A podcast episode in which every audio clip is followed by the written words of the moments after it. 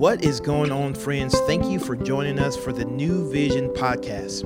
We here at New Vision believe that the gospel transforms lives. So we're going to take an opportunity to open up God's word and see what he has to say so that we can take the best next step to become more like Jesus.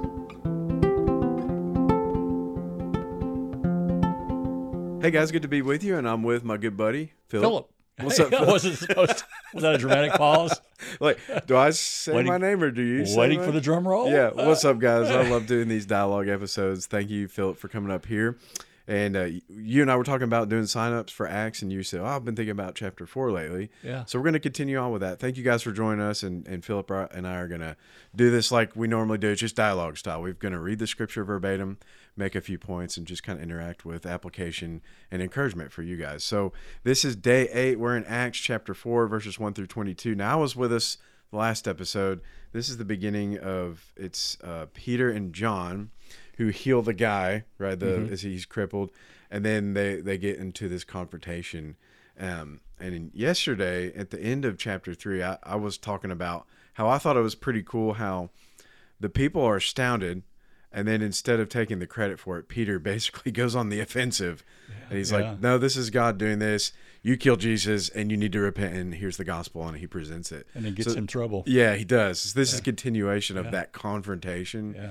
Right on the end of that healing. And so, Philip, I'm going to turn it over to you if you want to read that. You're Yeah. reading out of the NASB. That's right. New American Standard. New American Standard. It's my study Bible, so it's got my notes in it. That's a good one. I like that in addition to the ESV. I'm so- sure you do. Yeah. a little harder to read and understand sometimes, Yeah. so I'll try to do my best. So, beginning verse 1 of chapter 4 And as they were speaking to the people, the priest and the captain of the temple guard and the Sadducees came upon them, being greatly disturbed because they were teaching the people and proclaiming in Jesus the resurrection from the dead. And they laid hands on them and put them in jail until the next day, for it was already evening. But many of those who had heard the message believed, and the number of men came to be about 5,000. Wow. And it came upon uh, about the next day that their rulers and elders and scribes were gathered together in Jerusalem, and uh, Annas, the high priest, and was there, as along with Caiaphas and John and Alexander, and all who were of the high priestly descent. And when they had placed them in the center, they began to inquire, By what power or in what name have you done this? Then Peter, filled with the Holy Spirit, said to them, Rulers and elders of the people, if we are on trial today for a benefit done to a sick man, as to how this man was made has been made well, let it be known to all of you and to all the people of Israel that by the name of Jesus Christ the Nazarene, whom you crucified, whom God raised from the dead, by this name this man stands before you in good health. He is the stone which was rejected by you, the builders, but which became the very cornerstone. Hmm. And there is salvation in no one else, for there is no other name under heaven that has been given unto men by which we must be saved. Hmm. Now, as they observed the confidence of Peter and John and understood that they were uneducated and untrained men, they were marveling and began to recognize them as having been with Jesus. And seeing the man who had been healed standing with them, they had nothing to say in reply. But when they had ordered them to go aside out of the council, they began to confer with one another, saying, What shall we do with these men? For the fact that a noteworthy miracle has taken place through them is apparent to all who live in Jerusalem, and we cannot deny it. But in order that it may not spread any further among the people, let us warn them to speak no more to any man in this name. And when they had summoned them, they commanded them not to speak or teach at all in the name of Jesus. But Peter and John answered and said to them, Whether it is right in the sight of God to give heed to you rather than to God, you be the judge. For we cannot stop speaking what we have seen and heard. And when they had threatened them further, they let them go, finding no basis on which they might punish them on account of the people, because they were all glorifying God for what had happened. For the man was more than forty years old hmm. on whom this miracle of healing had been performed. Yeah, so I mean, it's pretty profound, and they're making these like strong accusations. Yeah. And the leadership, you know, Caiaphas and Annas and Alexander, like the religious establishment. High cotton. yeah, I grew up saying hi. This is yeah. These high are cotton. these these are these are the these are the people who are who feel highly respected and who really rule the roost. they do, and uh, and it's like this is. They, they can't deny that. Wow, this is y'all are doing good stuff, but y'all shut shut up about Jesus, mm-hmm. okay? Mm-hmm. Like, shh, like we we want to do things our way. Yeah.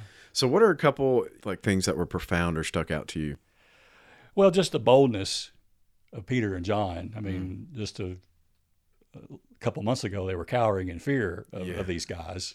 Denying he ever knew Jesus. Yeah, but the resurrection changes everything. And Absolutely. it really, the Easter message that Pastor Brady shared this uh, this Easter was the resurrection just changes everything. So they had this new boldness, and uh, as, you, as you said, you know, and Peter defers to where this power came from. It's Yeah. it's from Jesus, the one that you rejected, that you delivered, that you Yep. killed, and and it's it's one thing to say that behind somebody's back, but you know, as Yeah. as the chapter progresses, he's standing in front of these guys. You know, they're in the center, and all around them are these robed up religious elite Mm, accusing them, yep. and they don't shy away. But that key phrase there, filled with the Holy Spirit, Yep. you know, this really wasn't even in Peter's power. He was just, the Spirit was upon him. And that, I uh, uh, got goosebumps just thinking about that as we, as we think about that kind of power and how it's available to us too. And one of the reasons, you know, as you were talking about this, the Acts podcast, I love verse 13. It, it, Yeah. it's, it's, it's been highlighted, it's been circled, and it's been highlighted and encircled so long ago in my Bible that it's faded some. Let me. You want me to read out of the ESV, and then I'll. You can read Yeah, it. sure, yeah. So ESV says, verse 13, Now when they saw the boldness of Peter and John and perceived that they were uneducated common men, they were astonished. And they recognized that they had been with Jesus. Yeah. You know, my, my uh, introduction to full time ministry came as I was basically uh, losing a retail business. And so I, I came into ministry work uh, without the credentials that most do. Uh, I don't have the seminary degree. I've I've asked people who've gone to seminary so what, what some of their critical courses were, and I've read, but Yeah. didn't go through the rigors of getting a master's degree or even a, an undergraduate degree in biblical studies. Right. You know, I have a degree in political science. That's right? cool, right? But so that part about being uneducated or untrained, in, in my translation, uh, common, uh, speaks to me because I'm, I'm doing the work of someone that typically has more training than I do.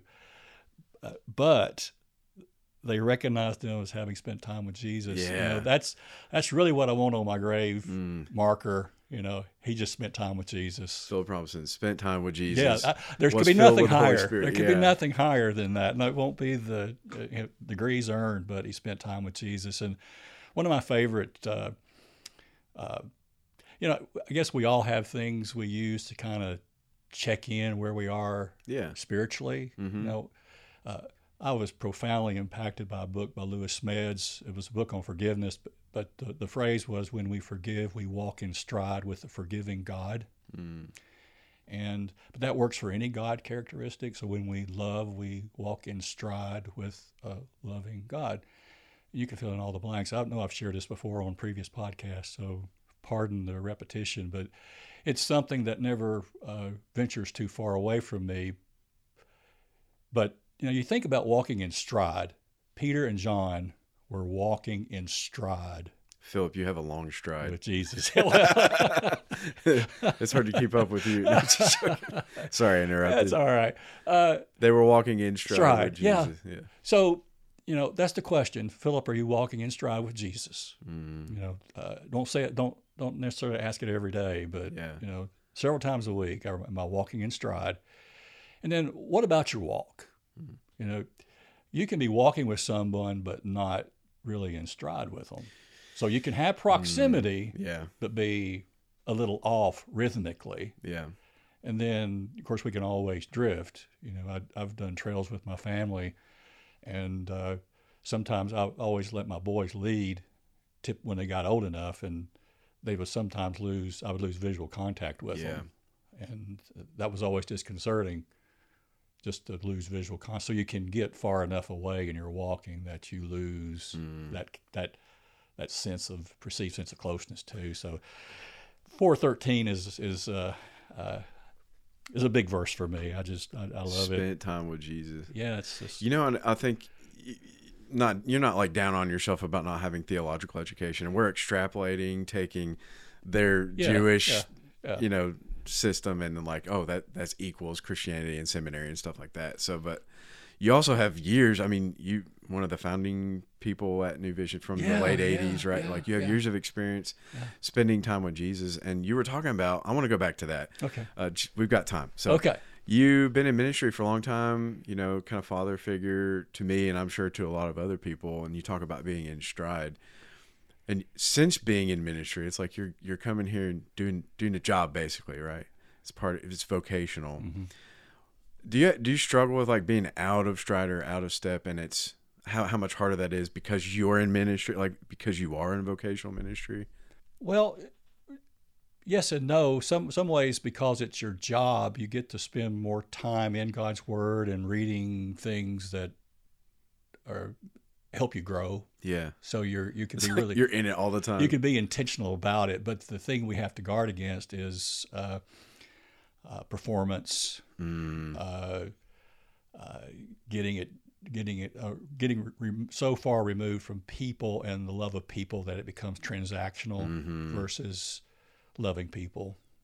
genuinely. and Yeah, not doing things for the sake of doing things and yeah, I think checking the uh, boxes. yeah, Pastor Brady's let out with our ministry maxims, and one of it is we're not professionals but servants, Mm, and so that once again that really speaks to thirteen. Just they, it's you know Peter and John are recognized as having spent time with Jesus. yeah, definitely. I think that's huge. And then again, like not looking down. They're they're looked down on from this establishment because they're not religiously trained in their system, but they they're recognizing the boldness and then the, just the simplicity of the message, which Yeah. applies to everybody. That's a huge encouragement. Yeah, They're like, "Hey, there's no other name by which we were saved, right? like, no, no other name under heaven given among men by which we must be saved." That's verse twelve. That's salvation. yeah. The gospel message is simple, and you spend time with Jesus or not. Are you empowered by the Holy Spirit or you're not? and then when they tell them not to proclaim that name. They say, "Well, you like, uh, you be the judge. Okay, we go listen. We have you to listen to, Or or God. Yeah, exactly. you, yeah. You can't help but We're not we're, we're going to do. We're going to proclaim that name. Yep. Because once once you've tasted it, once Mm. you've experienced it, once you've had that moment where you have been filled with the Holy Spirit and you've seen what He can do through a surrendered life, I'm going to do this again, Absolutely. no matter what you tell me. And I think about as someone who probably mentioned Jesus quite a bit after this, the the guy who was healed. Yeah. What was your kind of takeaway from his perspective? Like what Well, might be his perspective? Well, a couple things. You know, Jesus had to walk past this guy because he was standing, he was, you know, laying at the temple begging for alms, yeah. and he'd been doing it. Well, the Bible says he was a little over 40 years old. yeah, and this is outside of Solomon's portico, so Yeah, this is like everybody knew this guy. Jesus had seen him. Had, so it reminds me of John 9, where, you know, Jesus says, you know, they, he's asked, why is this guy blind? And he says, well, he wasn't Mm. blind because of sin, but because of glory of God to be revealed. Or it reminds me of John 11, where Jesus delays going to heal Lazarus so he can call him forth from the grave. yeah, You know, so it's we had to die for him to glorify God. Yeah, trusting God's timing. This guy had to had to be almost in some ways ignored by Jesus yeah, he could have healed for this moment. Yep. And that encourages me because sometimes uh, my sense of God's what God's timing should be and what my sense, you know, it, they're not the same. you know, it's and- frustrating. Yeah, Yeah. and so hang on. But you, It's coming. You were saying before we, we hit the record button, I love the way you worded it, and you might have to refresh me. But you were saying basically like waiting at this point in time is what brought God the most glory because Yeah. now it's this story Yeah. with the confrontation with Peter and John, and that's his healing. because Peter and John needed this.